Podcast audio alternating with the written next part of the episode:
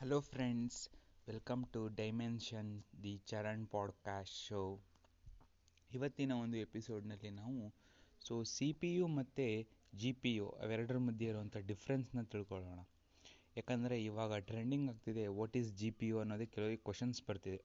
ಅದನ್ನೇ ಎಲ್ಲರೂ ಪ್ರೊಸೆಸರ್ ಅಂದ್ಕೊಬಿಟ್ಟಿದ್ದಾರೆ ಬಟ್ ಸಿ ಪಿ ಯು ಅಂದರೆ ಸೆಂಟ್ರಲ್ ಪ್ರೊಸೆಸಿಂಗ್ ಯೂನಿಟ್ ಅದು ಏನಕ್ಕೆ ಯೂಸ್ ಆಗುತ್ತೆ ಅಂದರೆ ಕ್ಯಾಲ್ಕುಲೇಷನ್ ಪರ್ಪಸ್ ಏನು ಕಂಪ್ಯೂಟ್ರಲ್ಲಿ ಯಾವುದೇ ಟಾಸ್ಕ್ಗಳು ಬರುತ್ತೆ, ಅದನ್ನೆಲ್ಲ ಸೀರಿಯಲ್ ಆಗಿ ಪರ್ಫಾರ್ಮ್ ಮಾಡೋದಕ್ಕೆ ಸಿ ಪಿ ಯುನ ಬಳಸ್ತೇವೆ. ಲೈಕ್ ಅತ್ ಅರ್ಥಮ್ಯಾಟಿಕ್ ಆಪರೇಷನ್ ಪರ್ಫಾರ್ಮ್ ಮಾಡೋದಕ್ಕೆ ಅಥವಾ ಅಡಿಷನ್ ಮಾಡೋದಕ್ಕೆ ಏನಾದರೂ, ಏನು ಬ್ಯಾಕ್ಗ್ರೌಂಡಲ್ಲಿ ಏನೇ ಟಾಸ್ಕ್ ಆಗ್ತಿದ್ರು ಅದು ಸಿ ಪಿ ಯುದಲ್ಲಿ ನಡೀತಾ ಇರುತ್ತೆ. ಬಟ್ ಜಿ ಪಿ ಯು ಏನಂದರೆ graphical processing unit graphical processing ಯೂನಿಟ್ನ ನಾವು ಎಲ್ಲಿ ಬಳಸ್ತೀವಿ ಅಂದರೆ image implementation video implementation games development video development graphic ಡೆವಲಪ್ಮೆಂಟ್ಗಳಲ್ಲಿ graphic ಡೆವಲಪ್ಮೆಂಟ್ನ ಬಳಸ್ತೀವಿ. ಬಟ್ ಇವಾಗ ಏನಾಗ್ತಿದೆ ಪ್ರೊಸೆಸರ್ಗಳು C P U plus G P U ಎರಡನ್ನೂ ಇನ್ಕ್ಲೂಡ್ ಆಗಿ ಬರ್ತಿದೆ ಇವಾಗಿನ ಪ್ರೊಸೆಸರ್ಗಳು ಎಕ್ಸಾಂಪಲಾಗಿ ಹೇಳಬೇಕು ಅಂದರೆ Apple M one silicon chip Apple M one ಅನ್ನೋ ಸಿಲಿಕನ್ ಚಿಪ್ನ ಆ್ಯಪಲ್ ಮ್ಯಾಕ್ಬುಕ್ ಏರ್ ಮತ್ತು ಮ್ಯಾಕ್ಬುಕ್ ಪ್ರೋ ಅನ್ನಲ್ಲಿ ಅಳವಡಿಸಿದ್ದಾರೆ.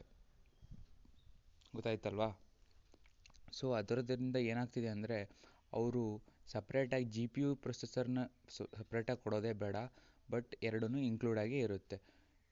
ಆದರೆ ನಮ್ಮ ಲ್ಯಾಪ್ಟಾಪ್ಗಳು ಇವಾಗ ಏನಿದೆ ಡೆಲ್ ಹೆಚ್ ಪಿ ಇಂಥ ಲ್ಯಾಪ್ಟಾಪ್ಗಳಲ್ಲಿ ಏನಿದೆ ಅಂದರೆ ಇಂಟೆಲ್ ಪ್ರೊಸೆಸರ್ ಬೇರೆ ಇರುತ್ತೆ. ಗ್ರಾಫಿಕಲ್ ಪ್ರೊಸೆಸರ್ ಲೈಕ್ ಎನ್ವಿಡಿಯಾ ಬರ್ಬೋದು ಅಥವಾ ರೇಝಾನು ಆ ಥರ ಸಪ್ರೇಟಾಗಿ ಗ್ರಾಫಿಕಲ್ ಪ್ರೊಸೆಸರ್ನ ಕೊಡ್ತಾರೆ. ಗೊತ್ತಾಯ್ತಲ್ವ ಜಿ ಪಿ ಯುನ ಸೊ ಇದಿಷ್ಟು ಏನು ಅನ್ನೋದು ನಿಮ್ಗೆ ಅರ್ಥ ಆಗಿದೆ ಅಂದ್ಕೊಳ್ತೀನಿ what is C P U and what is G P U ಅನ್ನೋದು.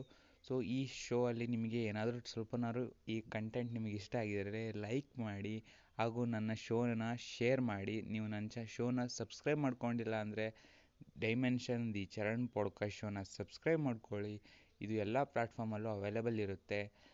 ಮೇಯ್ನಾಗಿ ಸ್ಪಾಟಿಫೈ ಮತ್ತು ಆ್ಯಪಲ್ ಪಾಡ್ಕಾಸ್ಟ್ ಶೋನಲ್ಲಿ ಅವೈಲೇಬಲ್ ಇರುತ್ತೆ. So thank you for listening have a nice day